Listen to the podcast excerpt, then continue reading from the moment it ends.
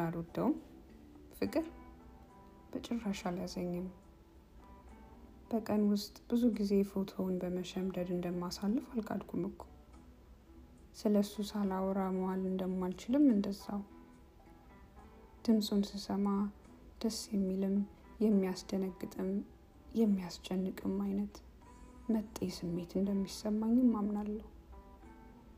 ማንም ትሁን ብቻ ከሴት ጋር ሳየው ልቤ በኃይል እንደተወረወረ ሸክላ እንክት ማለቱ ለማፍቀሬ ምልክት ነው። ሁሌም ከጎኑ ለመሻጥ ፈልጌ በሱ ልክ ለመሰፋት መጋጋጤ እንዳፈቀርኩት ይገልጻል። ሌሎች በቃል የማልገልጻቸው ስሜቶች ታክለውበት እንደዛ ያደርገኛል እንጂ የሚያስደንቀኝ እንከን አልባ ማንነቱን መጥላት አልችልም እንጂ እኔማ አላፈቅረውም። ሜሪ ጌታ ነው።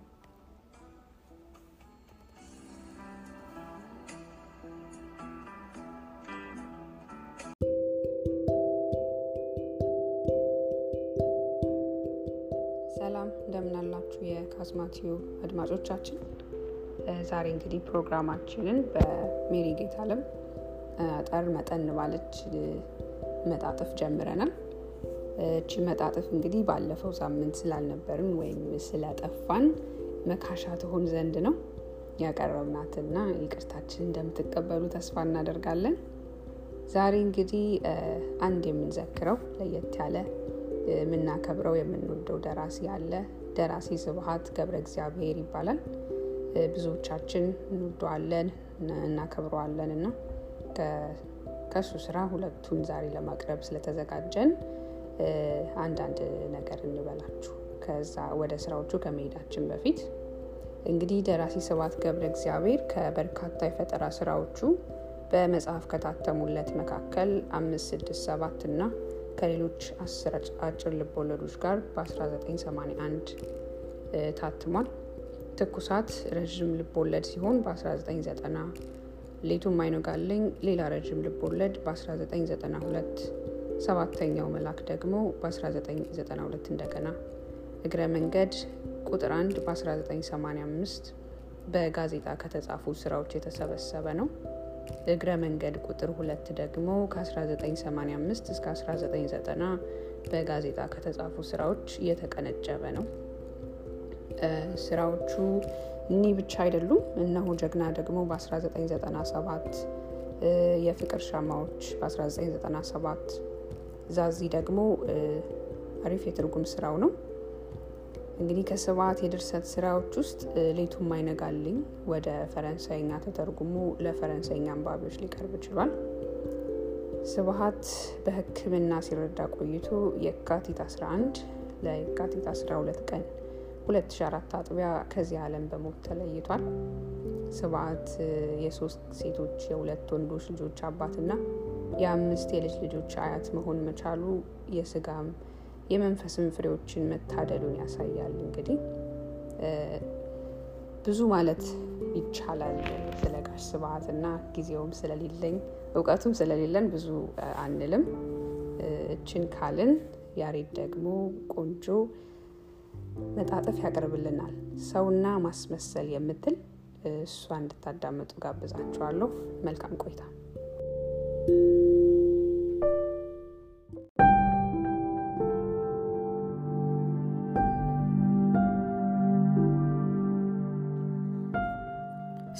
ልዩ ፍጡር ነው።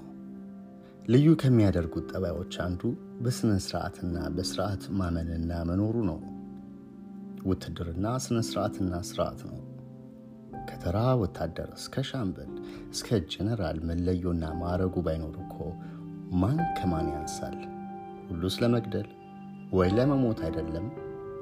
ተጠንቀቅ፣ አሳርፍ፣ ቀኝ ኋላ ዙር፣ ባለህበት ሂድ፣ በብረት ሰላም በል። ስነ ስርዓት ቅስና ስርዓት ነው። ከዲያቆን እስከ ቄሰ ገበዝ፣ ከጳጳስ እስከ ኤጲስቆጶስ እስከ ቆሞስ ቅዳሴውም፣ ጸሎቱም፣ አቋቋሙም፣ ማሸብሸቡም፣ ከበሮውም፣ ጽናጽሉም፣ መቋሚያውም ሁሉም የሚንቀሳቀሰው ስርዓቱን እየጠበቀ ነው። ስንወለድ በስነ ስርዓት ነው። አዋላጇ ትጠራለች። ወንዶች ይወጣሉ። የሴቶች ጉዳይ ነው። ሴት ስትወለድ ሶስት እልልታ፣ ወንድ ሲወለድ ሰባት እልልታ። ግዝረት፣ ክርስትና፣ ፍጥምጥም፣ ሰርግ፣ ቀብር፣ ለቅሶ፣ መቀመጥ፣ አርባ፣ ሙት ዓመት ከማኅፀን እስከ መቃብር ከሥነ ሥርዓት ወደ ሥነ ሥርዓት እየተሻገር ነው የምንጓዘው። ሴቶቹ የማርያም ጽዋ ሲጠጡ በስርዓት ነው። ማነሽ ባለ ሳምንት። ወንዶቹ ሲፋለሙ በሥነ ሥርዓት ነው። በልጅነታቸው በቡድን ሲጫወቱም በሥነ ሥርዓት ነው። የቡድንና የቡድን አባቶች ከወርቅ እንክብል ከሸማ ጥቅል። ፍርድ ቤት ጭብጡ ፍትሕና ሥነ ሥርዓት ነው። የዳኞቹ ግርማዊ አለባበስም እየታወሰ የከሳሽ ክስ ይነበባል። ቀጥሎ የተከሳሽ መልስ፣ ቀጥሎ የመልስ መልስ። የተፈረደበት ወደ እስር ቤት ወይም ወደ ሞት ሲላክ እንኳ በሥነ ሥርዓት ነው። ሥነ ሥርዓት በየሁኔታው እየገባ ኑሯችንን በሰልፍ ያስኬዳል። ሰውን ልዩ ፍጡር የሚያደርገው ሌላው ጠባይ ከሥነ ሥርዓቱ ጋር የቅርብ ግንኙነት ያለው መምሰልና ማስመሰል የሚበዛበት አኗኗሩ ነው። መስሎ ማደር። ጠቢቡ ሰለሞን በማስመሰል ነበር ሳባን የተገናኛት። እንቅልፍ ሲወስደው ዓይኑ ይከፈታል። ዓይኑ ሲጨፈን ግን ነቅቶ ነቄ ሆኖ እያያት ነበር። ለመምሰልም ጊዜ ያለው፣ ለማስመሰልም ጊዜ ያለው። ከልጅነት ጀምሮ ማስመሰል አብረውን ይጓዛል።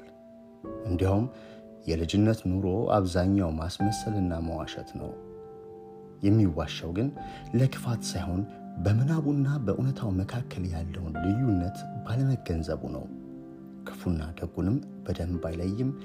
ዝም ቢይዝና ክንፉን ነጭቶ ይጥለዋል። ጠጠር ወርብሮ የውሻውን እግር ይሰብረዋል። አነጣጥሮ መምታት ይችል እንደሆነ ለማየት እናም የውሻውን ጩኸት ለመስማት የውሻውን ስቃይ ልብ ብሎ አያስተውልም። የዚህ አይነቱ ማስተዋል ገና ነዋ። ሰርግን ሂድ አናስገባም ሰርገኛ እደጅ ይተኛ። ያ ሁሉ ስነ ሽማግሌዎች መላክ፣ የጥሎሽ ልብስ፣ ያ ሁሉ ጌሾ ወቀጣ፣ ሰንጋ መጣል፣ ያ ሁሉ ወጥ መስራት ሰርገኛ ለመቀበል ነበር። ቢሆንም አናስገባም ሰርገኛ። ጦርነት ውስጥ ብዙ ማስመሰል አለ። በጥንታዊት ሮማ ታሪክ የማይጠፋ ምዕራፍ አለ። የአንድ አይናው አኒባል ጦር ድል ሆኖ ሸሸ። የሮማ ሰራዊት አሳደደው አሳደደው እና ሮማዊው ጀኔራል ዘወር ብሎ ቢያይ ተከበዋል። ወሬ ለመንገሩ እንኳ አንድ ሰው ሳይተርፍ የሮማ ሰራዊት አለቀ። ጉግስ ጨዋታ ጦር ሜዳ ገብተን የምንዋጋ ማስመሰል ነው። አንዱ ሌላውን ሲያባርር በጦር ሊወጋው ይወረውራል። ያ የሚሸሻው እየጋለበ ዞሮ በጋሻው ይመክታል። ካልቻለ ይወጋል። የማስመሰሉ ልወራ ነው። እንጨት ነው የተወረወረው እንጂ ጫፉ ላይ የብረት ጦራ የለበትም። መድረክ ላይ እነ ሼክስፒር የሚያቀርቡት ተውኔት ማስመሰል ነው። ዛሬ ሐምሌትን ሆኖ ይሞትና ሳምንት ማክቤዝን ሆኖ ይሞታል። ተመልካች ሐምሌት መሞቱንም ያምናል። ሼክስፒር እያስመሰለ መሆኑንም ያምናል። ተዋናዩ ተመልካቾቹን እኔ ውሸቴን ነው እናንተ ግን መኑኝ ይላቸዋል። የምትታመን ውሸታም መሆንን ወደን ተቀብለናል ይሉታል። የተዋጣለት ሲኒማ ስናይ እዚያ ጨለማ ውስጥ ብዙ ብንሆንም እያንዳንዳችን ግን ብቻችን ሆነን ነው የተቀመጥነው። አንሶላው ላይ እየተተወነ ያለው ድራማ ውስጥ እኔም አለሁበት። ተዋናዩም ተመልካቹም እኔውም ነኝ። ሁለት ነገር በአንድ ላይ መሆን የምንችል ፍጡር ነኝ፣ ሰው ነኝ። የሰው ነውና ገንዘብም እንደ ሰው እውነትም ማስመሰልም አለበት። አሁን እቺ አንዲት ብር ወረቀት ናት እንደ እውነቱ የሆነደደን፣ ግን ሁላችንም ገንዘብ ናት ብለን ስለምናምን በምትሃት ችሎቷ ዳቦ፣ ድንች፣ ቆሎ፣ ወረቀት፣ ጠላ፣ ከረሜላ፣ ቡና ወዘተ የፈለገችውን ትገዛለች። እምነት አዳነች ይላል ሰውየው ደጋግሞ፣ እሱ ራሱ ካዳነ በኋላ የእኛም ሃይማኖት ለእኛ እውነት ነው። የጥንት ግሪኮችም ሃይማኖታቸው ለነሱ እውነት ነበር። አማልክቶቹም እንደ ሰዎቹ ስነስርዓት ነበራቸው። መምሰልና ማስመሰልም፣ የሥልጣን ክፍፍልም የሰማይ አምላክ ዚዩስ ባለመብረቁ፣ የውቅያኖስ አምላክ ፖሳይደን፣ የምድር ውስጥ የሙታን አገር አምላክ ደግሞ ሄዲዝ። ዚዩስ ከሚስቱ ከሄራ ለመደበቅ ሲል የወይፈንም መልክ ለበሰ። እጅግ በጣም ከማማሩ የተነሳ ውቢቱ አውሮፓ በፍቅር ተማርካ ላዩ ላይ ወጣች። ቦስፎሩስ ሐይቅን እየዋኘ ይዘዋት ጭለጥ። ሌላ ጊዜ ደግሞ እጅግ የሚያምር ባህር ላይ ሲንሳፈፍ የሚያስደስት ነጭ ትልቅ ወፍ ሆኖ ወረደና ሊዳየችው ዋኝታ ሄዳ እንደ ጀልባ ተቀመጠችበትና ይዘዋት እልም። የሚያስደስት ማስመሰል ብቻ አይደለም አማልክቱ የሚሰሩት የሚያሳዝንም አለ። አራክኒ በጣም የተዋበች ሴት ሆና እንደሷ የሚችልበት ሸማኔ በሀገሩ አልነበረም። ትዕቢት አደረባት። አንድ ቀን ሲያገብጣት ለምን አቴና ራሷ ወርዳ አትወዳደረኝም አለች። አቴና ድንግሏ ከአባቷ ከዚዩስ ጭንቅላት የጦር ልብሷን እንድታጠቀች የተፈጠረች ናት። ጦረኛም ናት፣ የጥበብ አምላክም ናት፣ የአቴንስ ከተማ ጠባቂ አድባርም ናት። አቴና ወረደችና ከአራክኒ ጋር ገጠሙ። አራክኒ ረታች። አቴና ተቆጣችና ወደ ሸረሪት ለወጠቻት። እንግዲህ እነዚህ በየማዕዘኑ የምናያቸው ሸረሪቶች የአራክኒ ዝርያዎች መሆናቸው ነው። ክርስትና መጣ። እነዚያ በጊዜያቸው እውነተኛ አማልክት የነበሩት አማልክት መሆን ቀረባቸውና ተረትና ምሳሌ ሆኑ። እንካ ብንካ ነው።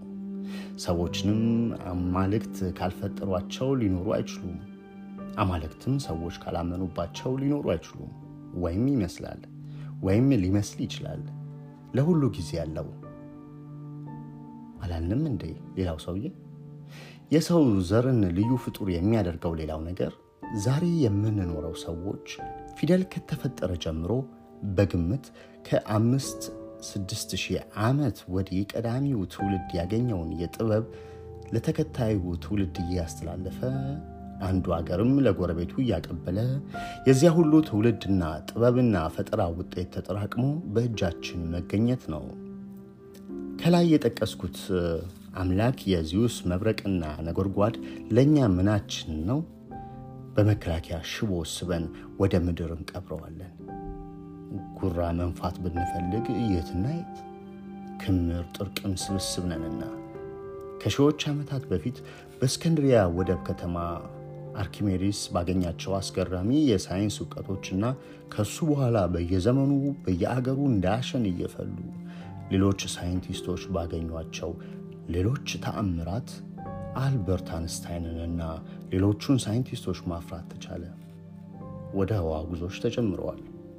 መሬት ብትጠበን በጎረቤት ፕላኔቶች መኖር እንችላለን። ሳይንሳዊ ልቦለድ አልፎ አልፎ ወደ ሳይንሳዊ እውነት የመለወጥ ጠባይ አለው። አበው እንደሚሉት ሰው እንዳስቀመጡት አይገኝም። ይህ አንዱ ጠባዩ ነው። ሌላው አስገራሚ የሰው ዘር ልዩ ባህሪ በሱ ህይወት ውስጥ እያሉ የሌሉ እየሌሉ ያሉ መሰረታዊ ነገሮች መኖራቸው ነው። ለምሳሌ ሀገር እስራኤልን እንውሰድ። እግዚአብሔር ምድረ ከነአንን ለአብርሃም ሰጠው። ለአብርሃምም እንደ ምድር አሸዋ እንደ ሰማይ ከዋክብት ለሚበዛ ዘሩም አቤት ለዚህች ሀገር ስንት ሰው ሞተላት። ታዲያ እኮ አክራሪውን አገር ወዳድ እስራኤላዊ በአውሮፕላን ወስደን ሀገርህን ስታልፍ ንገረን እስቲ ብንለው ሊነግረን አይችልም። በእውነታው ያለችው ምድሪቱ ናት እንጂ እቺ አገርና ያቺ አገር እያሉ የሌሉ ናቸው። እስራኤል መኖሯንማ በስድስት ቀኑ ጦርነት እነ ሞሼ ዲያን አረጋግጠውልናል። እየሌለች ነው ያለችው። እያለ የሌለ ነገርን ለመግለጽ ከዚህ በላይ ግልጽ ቃላት አልተገኙም። ዲዮጋን አገሬ እኮ ያቺ የተወለድኩባት መንደር አይደለችም፣ አገሬ አቴንስም አይደለችም፣ ግሪክም አይደለችም፣ እኔ የዓለም ዜጋ ነኝ ብሏል።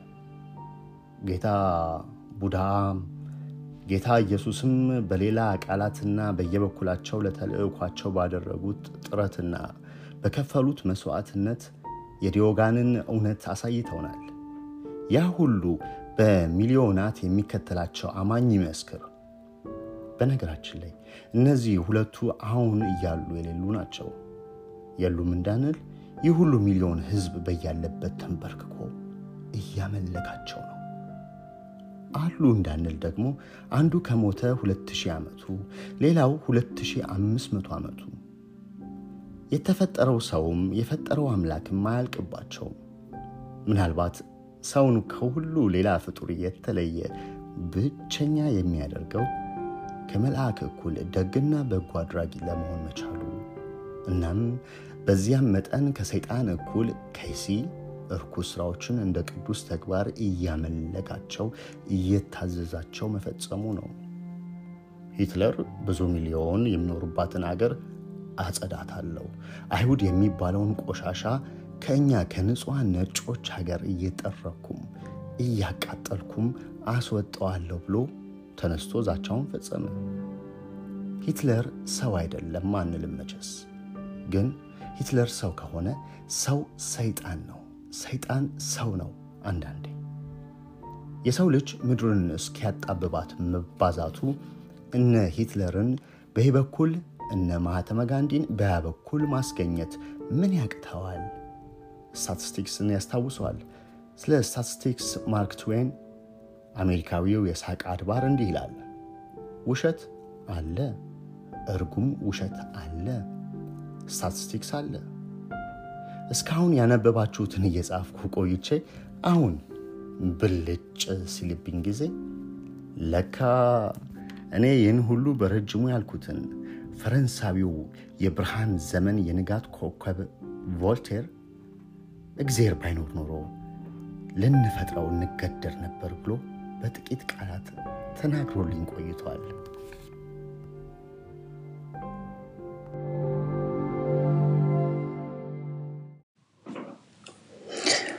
ስለ ስብሐት ዛሬ አውርተን አንጨርስም። ስብሐት ወዶ አይደለም። ደረጃ ደስታ ከእሱ ጋር ያደረገውን ንግግር ስብሐት ወዶ አይደለም። ስብሐት የማይለየው ወይ ትርጉም ወይ አግኝቶለት ነው እያለ የገጠመለትን ከእሱ ጋር በምናብ ያወራውን እንዲህ ፌቨን ታቀርብልናለች። መልካም ጊዜ ከካዝማቲው ጋር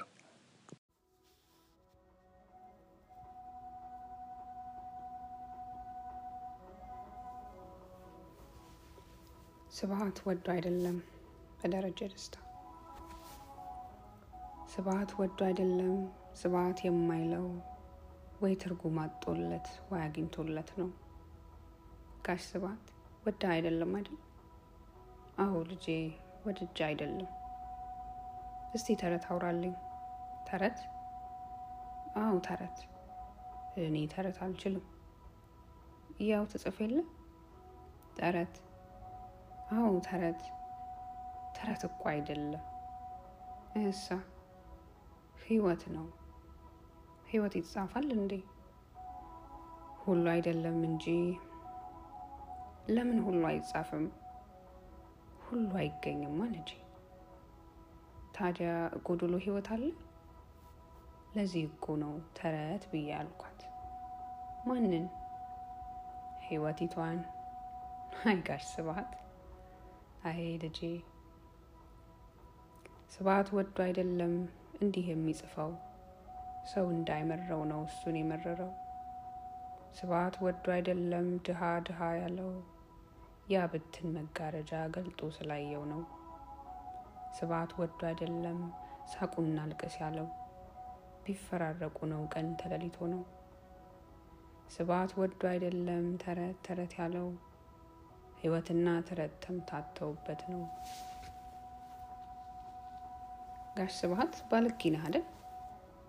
ሰው ብቻውን አይባልግም። ማለቴ የምትጽፈው እርቃንን ነው። ታዲያ እሱ እኮ እውነት ነው። ጽሁፍህ ሁሉ እውነት ነው ማለት ነው? አይደለም፣ ውሸትም አለበት። አንዳንዴ ሰዎችን ልብስ አለብሳቸዋለሁ። ስብሐት ወዶ አይደለም እርቃንን የጻፈው አዳምና ሔዋን ትዝ ብለውት ነው። ስብሐት ወዶ አይደለም ወሲብ ወሲብ ያለው የጉድ መፈልፈያ መሆኑ ገብቶት ነው። ስብሐት ወዶ አይደለም ሀቅም ውሸት ያለው እምቢ ስላሉት ነው አንለያይ ብለው። ጋሽ ስብሐት ሰው ምንድን ነው? የእግዚአብሔር ጽሑፍ ነው። እንዴት ያለ ጽሑፍ! ያላለቀ ጽሑፍ። መች ተጀመረ? የዛሬ ሀምሳ ዓመት። እድሜ ስንት ነው? ሀምሳ ስብሐት ወዶ አይደለም ገለጽ ረቀቅ ያለው ሰውና ፍጥረቱ እያስገደዱት ነው። ስብሐት ወዶ አይደለም ግልጽ ልሁን ያለው መታፈኑን ጠልቶት አየር ፍለጋ ነው። ስብሐት ወዶ አይደለም እንስሳ ያናገረው አብሮ እየተኖረ ዝምታው ከብዶት ነው። ጋሽ ስብሐት ውቤ በረሃን ለምን ታውክ? በረሃ ብቻ ሆነብኝ። ውቤስ ጠወለገች። ታዲያ ምን ተሻለ? መጽሐፍ አግኝቻለሁ። ያኔ አታነብም ነበር? ያኔማ ውቤን ራሷን ነበር የማነብ። አሁንስ መጽሐፉን አልኩ እኮ። መጽሐፉ ምን ይላል? ውቤ የሄደችበትን አውቀዋለሁ ይላል። ታዲያ ነገረ? በፊት ካልጻፍክ አይሆንም አለኝ። ስለማን? ስለ ውቤ ከነ በረሃው። ትገርማለህ። አዎ ልጄ፣ እሱንም እየጻፍኩት ነው። ስብሐት ወዶ አይደለም ላንብብ ልጻፍ ያለው ሕይወትን አንብበህ ጻፈው ተብሎ ነው። ስብሐት ወዶ አይደለም አልኮራ የሚለው የሚኮራበት ሰው ባለማግኘቱ ነው። ጋሽ ስብሐት ሞት መጣ። አይቼዋለሁ። ሞተ ነበር ለጥቂት። እንዴት ዳንክ? ሞትን አታለልኩት። ምን አድርገህ? አጋፋሪ ላኩበት። ምን ብለህ? ወንድ ከሆንክ ከሳቸው ግጠም አልኩት። እናስ እየተጋጠሙ ነው። ለመሆኑ አጋፋሪ እንዴት ይሻሉ? እኔም የገረመኝ ይኸው ነው። ስብሐት ወዶ አይደለም ሞትን እምቢ ያለው አጋፋሪ እንደሻው አለው ብለውት ነው። ስብሐት ወዶ አይደለም ሙግት የገጠመው የሕይወት መጨረሻን ካላየው ብሎ ነው። ስብሐት እባክህ የዚህን መጨረሻ ሳታውቅ ሞትን እሺ አትበለው። ስብሐት ወዶ አይደለም።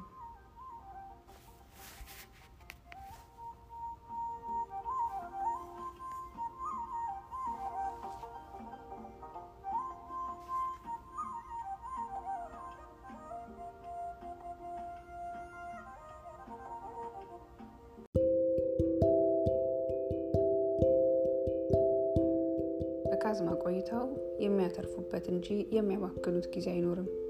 ስለምታዳምጡን ከልብ እናመሰግናለን። መልካም ቆይታ